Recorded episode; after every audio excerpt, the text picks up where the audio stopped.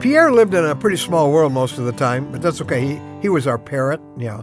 We had him in this cage in the kitchen, so he'd be around people a lot. By day, his cage was uncovered. By night, it was covered, just like the bird people said to do. Since I was usually the first one up in the morning, I was the one who lifted the blanket that covered him at night. And for a while, I, I just opened the side that allowed him to see what was going on in the kitchen. And then it dawned on me that I was leaving the back side of his cage covered. That was the side that faced outside the house. And it gave Pierre a view of the neighborhood beyond our kitchen.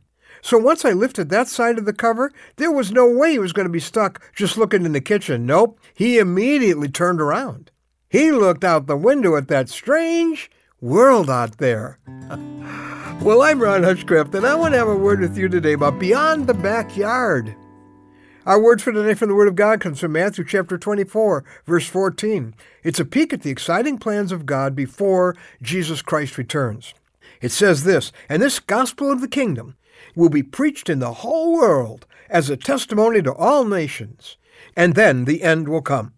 God's people are going to be involved in the great gospel explosion, the miracle spread of the good news about Jesus to millions and probably billions who have never heard, and it very well could be happening in our day, or beginning to.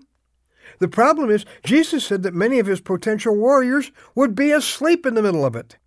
In verse 12, just before this, he says, Because of the increase of wickedness, the love, and he's talking about his followers, the love of most will grow cold. Oh, great! They're going to be all tied up in their small world, their cage, missing the big world that God wants to show them at the most decisive time in human history. Well, think about the times you and I have been chosen to live in. Lost people have never been more ready for Jesus. Oh, they may not know much about him. They may be living pretty lost lives. But the things that have made them lost have made them ready the uncertainty, the, the stress, the relationship failures. They've made people realize that they need something outside themselves, but they, they don't know what it is. And then God's people, I don't think they've ever been more restless. There's this feeling, maybe you know what it is, Ah, and I have it, that there's got to be something more, more powerful, more significant in our lives that we can make a greater difference than we've made up until now. And then the reaching of the world has never been more possible, and the return of Christ has never been closer. Man, it's time to make a difference. What a time! It could be that, like our parrot, We've been looking inward most of the time. My needs, my family, my job, my church, my little world. A lot of churches are mired in their own backyard with petty issues, committee meetings, building campaigns. We're at an incredible moment of opportunity, but the missionary force from the United States has dropped dramatically in just a short period of time. Hundreds of missionaries are stranded in the United States because it's taken them years to raise their support partly because we're spending our money on ourselves instead of on this world that Jesus died for.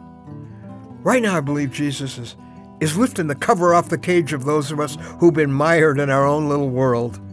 He's saying, Hey, would you look outside this little window? There's a world of billions of people I died for, most of whom have no one to tell them. And did you know that every day 150,000 people go into eternity, ready or not? Probably not. And today they will, and tomorrow they will, and the day after that they will. Jesus said the fields are ready for harvest. Look at the fields.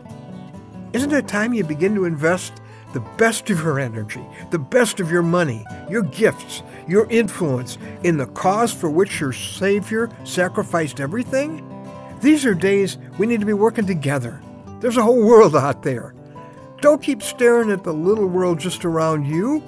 Remember what the Bible says God so loved the world, and He wants you to love it too.